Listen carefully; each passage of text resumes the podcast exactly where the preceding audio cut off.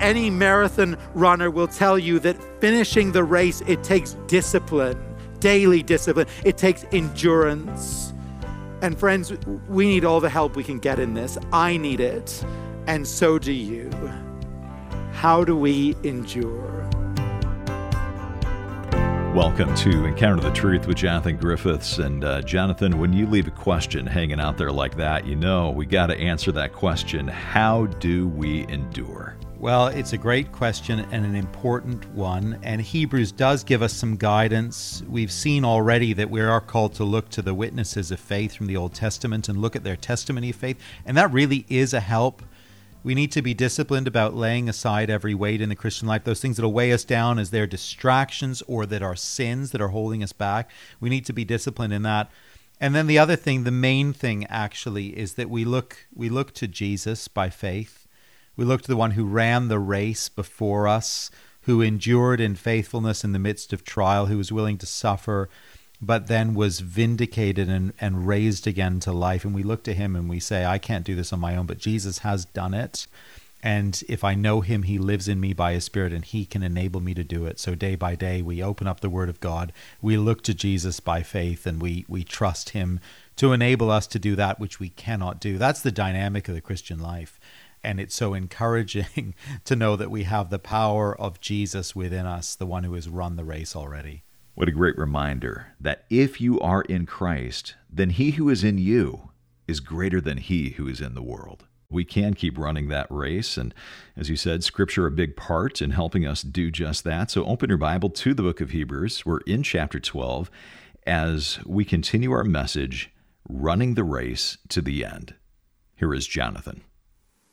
Christian life, it is a marathon and it is not a sprint. We're called to go the distance, day by day, week by week, month by month, year by year, decade by decade, until the Lord takes us home. And we need to be so very careful that we lay aside everything that could weigh us down and slow us down. For the saints of old in chapter 11, they had to make some hard decisions about the things they would value and the things in this life that they would no longer value. Abraham, he had to let go his hold of, on his parents' homeland. Moses, you'll remember, had to set aside the treasures of Egypt and the privileges of the royal household. And for us today, it may be that there are some things in this world, some dreams, some priorities some treasures, some attachments, some things that maybe are not wrong in and of themselves, but as we look at them in the cool light of day, we see that they are just slowing us down in the Christian race. Maybe for you, I don't know, maybe it's career ambition. It's not that your job is bad in and of itself or undermining of your faith in what you're doing, but your ambition to progress and to rise higher on that career ladder. Well, it's just filling your heart and it's absorbing your time and your attention and your energy. And it's doing so in such a way that over time, you're noticing that your Christian growth is being stunted. Your, your time in the Word, your ability to pray, it's all a bit limited, and you, and you know it. And so, just maybe, your ambition is a weight that needs to be set aside. Maybe for you, it's your sport commitments. Maybe you play on teams, and actually, you're pretty good and, and you love it. But practices and games and tournaments, those things, they take up evenings and they fill weekends and they intrude on Sundays. The, the sport itself, it's fine, it's wholesome, it's good. But the commitment and the degree of the commitment, it's dragging you away. it's stunting your growth. It's slowing you down. Maybe it's your pastimes. Maybe it's as simple as Netflix and Facebook and Spotify. These things not necessarily all bad in themselves, perhaps, but you look at the time and the energy you invest and you see, you know what, this is slowing me down a bit. This is a weight in my Christian life at the present time, and either it needs to be reduced or it needs to be cut out, but something's got to change here. Maybe it's your possessions. Maybe you just have too much stuff, and maintaining it and caring for it and paying for it it's just filling your life and it's consuming your energy and your attention. Uh, none of it is evil or necessarily wrong in itself, but the effect on your Christian life as you consider it over time is just to slow you down a little bit. It, it's to stunt your growth. It's to limit in some way your service of Jesus Christ. And maybe as you think about that in light of Hebrews 12, 1 to 2, maybe you realize that's got to go. Something's got to change. I wonder if there are some things in your life, not evil things, not morally questionable things, but just commitments and attachments that, as you think about them now, perhaps are slowing you down in the Christian race. What are those things that, even through this verse, the Lord might be calling you to reevaluate, to cut out, to reduce in some way, so that you will be less weighed down in the Christian life, so that you will be enabled better to run the race and to endure. We're all thinking about death more than we want to at the present time. But of course, there is something healthy for us in thinking about death from time to time. There's something healthy because it forces us to consider our fundamental priorities. What matters most to us in life in the final accounting? For the Christian, when we reach our deathbed, we, we, we know that the thing that will matter to us most of all is simply this Have I run this Christian race well? Have I endured in faithfulness right to the end? We want to hear those words from the Master, don't we? Well done, good and faithful servant. We know that we won't care all that much about the possessions that we have accumulated, the accolades we have gathered, the career we have built. We will care simply that we have run the race, run it well, run it faithfully, and run it to the very end.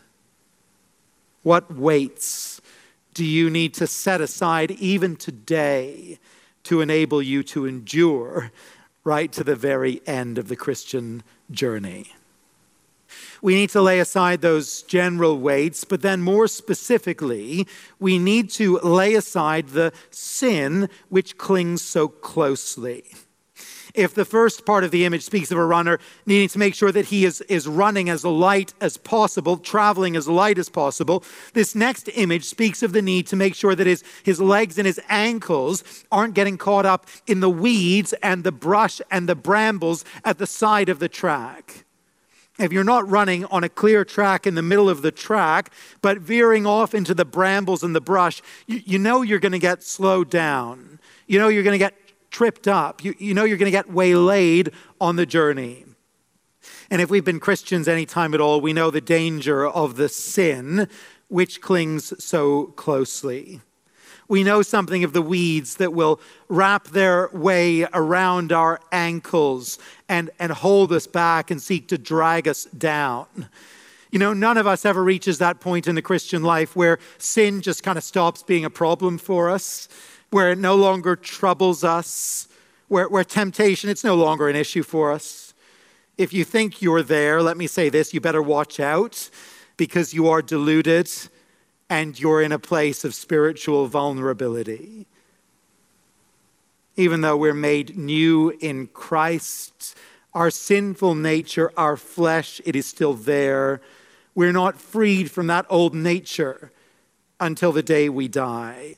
We have an ongoing battle with sin. The sinful nature within it resists the work of the Spirit of Jesus Christ, who now resides within us and is this new force within the Christian.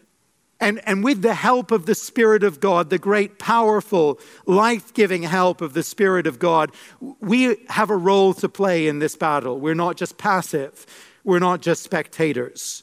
We need to actively, prayerfully, dependently, and energetically lay aside the sin which so easily entangles us in the race. We all know what it is to be tripped up by sin.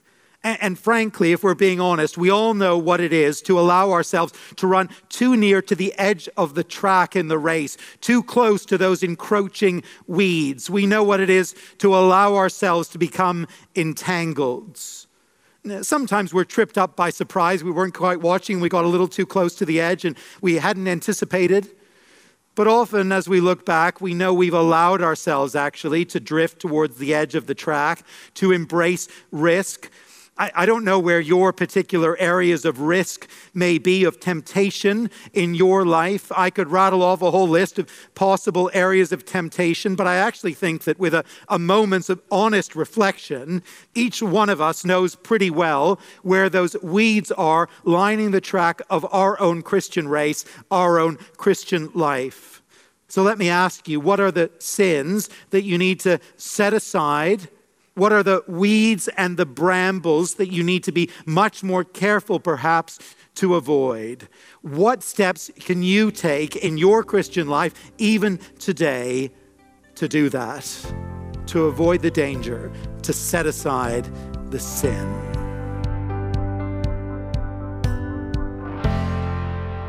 This is Encounter the Truth with Jonathan Griffiths, and we're going to pause the message right here, but don't go anywhere. We'll get back to the message in just a moment. You know, if you want to connect with Encounter the Truth and more Jonathan's teaching, you can always do that through our YouTube channel. You'll find the link to that through our website, encounterthetruth.org, or when you're on YouTube, simply search for Encounter the Truth, then like and subscribe, and you'll be up to date on Jonathan's newest teaching. Again, you'll find Encounter the Truth on our YouTube channel, so I hope you'll check that out. Let's get back to the message. Again, here is Jonathan. What are the sins that you need to set aside? What are the weeds and the brambles that you need to be much more careful, perhaps, to avoid? What steps can you take in your Christian life, even today, to do that? To avoid the danger, to set aside the sin. Hebrews says to us quite simply lay those things aside, uh, cut them down, step away from them, don't let them entangle you, because the constant danger is that those things will slow you down trip you up, ruin your race. Listen to the witnesses, lay aside every weight, and finally, look to Jesus. Verse 2 We are to run this race with endurance, looking to Jesus, the founder and perfecter of our faith, who for the joy that was set before him endured the cross, despising its shame, and is seated at the right hand of the throne of God. I'm no great runner myself. And I certainly know very little about running marathons. But I do know this much. If you see a runner looking at his feet, or a runner looking back at where he or she has come from, you know that you are looking at a runner who is in trouble in the race. You know you're looking at a runner who has lost focus, a runner who has probably actually lost hope. In a great race, every runner who means to finish that race looks straight ahead throughout the course of that race, right to the very end. And in our race, Jesus, He is our all in all. He is the coach who put us on the track in the first place. He is the pace setter for the race. He is the forerunner who has reached the finish line well ahead of us. He is the enabler who, by His Spirit, strengthens us to run. He Himself is the goal of our race. Hebrews puts it so richly and so well. He is the founder and the perfecter of our faith. Jesus is himself the basis of our faith. In his life and his death and his resurrection, he did everything to enable us to come to the Father. And he not only achieves our salvation in that way, he completes his saving work in us, transforming us into his image little by little, day by day keeping us by his Spirit right to the end. Jesus is our everything in this race. And as we look to Jesus, as we have our eyes fixed on him, we have our eyes fixed on the one who ran this race and who finished this race and who did so perfectly. As he lived his earthly life, even though he is God the Son, Jesus had to trust the Father each day. And he had to learn to obey the Father through many trials. We saw a profound glimpse of this early in our series, back in chapter 5, verses 7 and 8, when we, when we read this that in the days of his flesh, Jesus offered up prayers and supplications with loud cries and tears to him who was able to save him from death. And he was heard because of his reverence. Although he was a son, he learned obedience through what he suffered. It's a remarkable thought, isn't it, that God the Son allowed himself to face such experience of trial in his earthly life, trusting the Father, learning obedience all the while.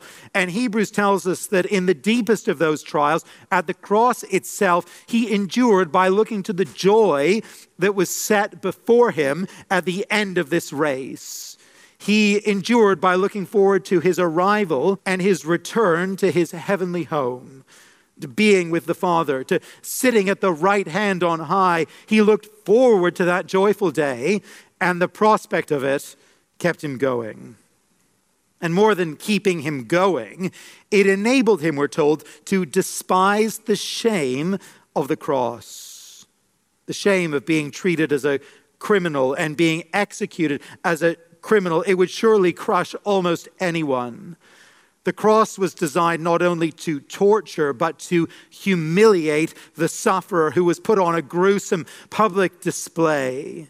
But rather than be crushed by this experience of shame, Jesus, we're told, was enabled to despise it. And he did that because he had his eyes fixed on the future. Yes, there's suffering now. Jesus experienced it, but he also knew this there is glory coming. Yes, this seems shameful to the watching world, but the cross, it is part of the set path that Jesus must travel to receive his crown. This is actually the way to glory. It was for Jesus, and it is for us in our Christian life. Jesus knew that before long he would be seated at the right hand of the Father on high. And so, because of this, Jesus persevered and Jesus endured. Friends, if you and I are going to go the distance in the Christian life, if we are going to endure to the very end, if we're going to keep going, walking with Jesus and trusting Jesus through pandemic and grief and financial difficulties and disruptions to life and all kinds of uncertainty, if we are going to do that, we're going to have to fix our eyes on Jesus. We're going to have to set our gaze, the gaze of our heart, on the future that God has prepared for us and the future that God has promised us, the future that we're going to enjoy with Him when we gather in His presence and we delight for all eternity future in his goodness. I wonder, I just wonder, how earnestly and how eagerly are you and I looking to Jesus even today, where he is seated on high in glory? How much are you and I today looking forward to and anticipating that day when we are going to see him face to face? How real are those things to us? And how precious are they? In normal times, when the world is running as it usually does, when our activities and our diversions and distractions and recreations are uninhibited by social distancing and all the rest, you know, it's easy for us to be distracted by the pleasures and the pursuits of this present world. It's easy for us, frankly, to be too satisfied by those things. But I do believe that in the mess of this crisis, in the chaos of this crisis, we are actually being given an unusual opportunity to fix our eyes on Jesus and on our heavenly home. Many will know that simple old chorus, Turn Your Eyes Upon Jesus. I'm sure I've mentioned it before. It's been on my mind quite a lot as, uh, of late as I've been reflecting on this current situation. Let me just remind you, let me just share it if you don't know it. Turn your eyes upon Jesus. look full in his wonderful face, and the things of earth will grow strangely dim in the light of his glory and grace. There is a sense in which, for all of us, the things of this present world have grown just a little bit less bright in recent days. They've grown a little bit more dim. We, we can't see and we can't experience all the things of this world as we normally would. But we are seeing with a fresh clarity, sometimes a brutal clarity, how very fragile they are. We're seeing in a very real way that these things are passing and these things are temporary. It's not easy to have to confront that, but it is a valuable insight. And the crisis is providing for us an enforced opportunity to learn these things and to understand them more deeply. But as we grapple with the dimness of this present world, you and I, we need to fix our eyes on Jesus seated above. We need to fix our eyes on his glory and his brightness and his goodness and his majesty. That's what gives us hope. That's what gives us joy. That's what gives us spiritual energy for persevering in faith in turbulent days. But how do we do that? How do we look to Jesus? You know, I take it that the writer isn't just saying that we should close our eyes and imagine what Jesus might look like. He's not saying that we should gaze up into the clouds on a sunny day and hope to catch a glimpse of the heavenly course. No, surely we look to Jesus as he has revealed himself to us in his word in the Bible. We look to the pages of scripture and we see his work, we hear his voice, and by faith we behold his face. And as our sight of Jesus is shaped by his living word, we do see him with those eyes of faith.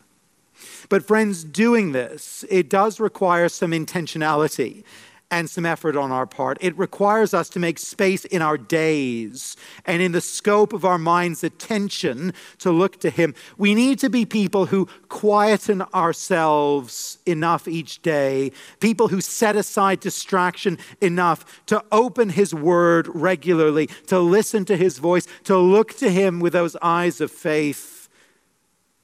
To make it our daily habit to look to the Lord Jesus in His Word it takes discipline and it takes a heart that longs to see him. But you know, we need to do it. We, we need to see our Lord by faith if we are going to endure in this race. He is the one who will enable us to finish. We, we can't do it on our own, and He will do it as we look to Him as so much else has been stripped away from our daily routines, as our options for activity have been so reduced, I expect that most of us will have more opportunity and not less opportunity to look to Jesus in His Word in these days. How are we going to use that opportunity? How are we going to use that time? If you yourself have never quite established that pattern and that discipline in your life, let me say to you now is a great time to start. Christian life, it is a marathon and it is not a sprint. And any marathon runner will tell you that finishing the race, it takes discipline, daily discipline, it takes endurance. And friends, we need all the help we can get in this. I need it, and so do you. How do we endure? Well, we listen to the witnesses and we, we lay aside every weights that might slow us down. And we look to Jesus, who founded our faith by his saving work, who will finish his work in us by his Spirit, and who models for us this perfect, faithful endurance right to the very end. With the conclusion to our message, Running the Race to the End, that is Jonathan Griffiths here on Encounter the Truth. Our message is part of our series, So Great a Salvation, where we're taking a look at the book of Hebrews. And if you've missed any of the broadcasts in our series, I hope you'll come and listen online. Our website is encounterthetruth.org. While you're there, I want to ask you to consider a generous gift because it is your giving that keeps Jonathan's teaching on this radio station. And as you give a gift of any amount, we want to send you a copy of a book called The Case for Christ. Find out more or give online at encounterthetruth.org or call us at 833 99 Truth. For Jonathan Griffiths and our producer Mark Bretta, I'm Steve Hiller, and I hope you'll join us next time.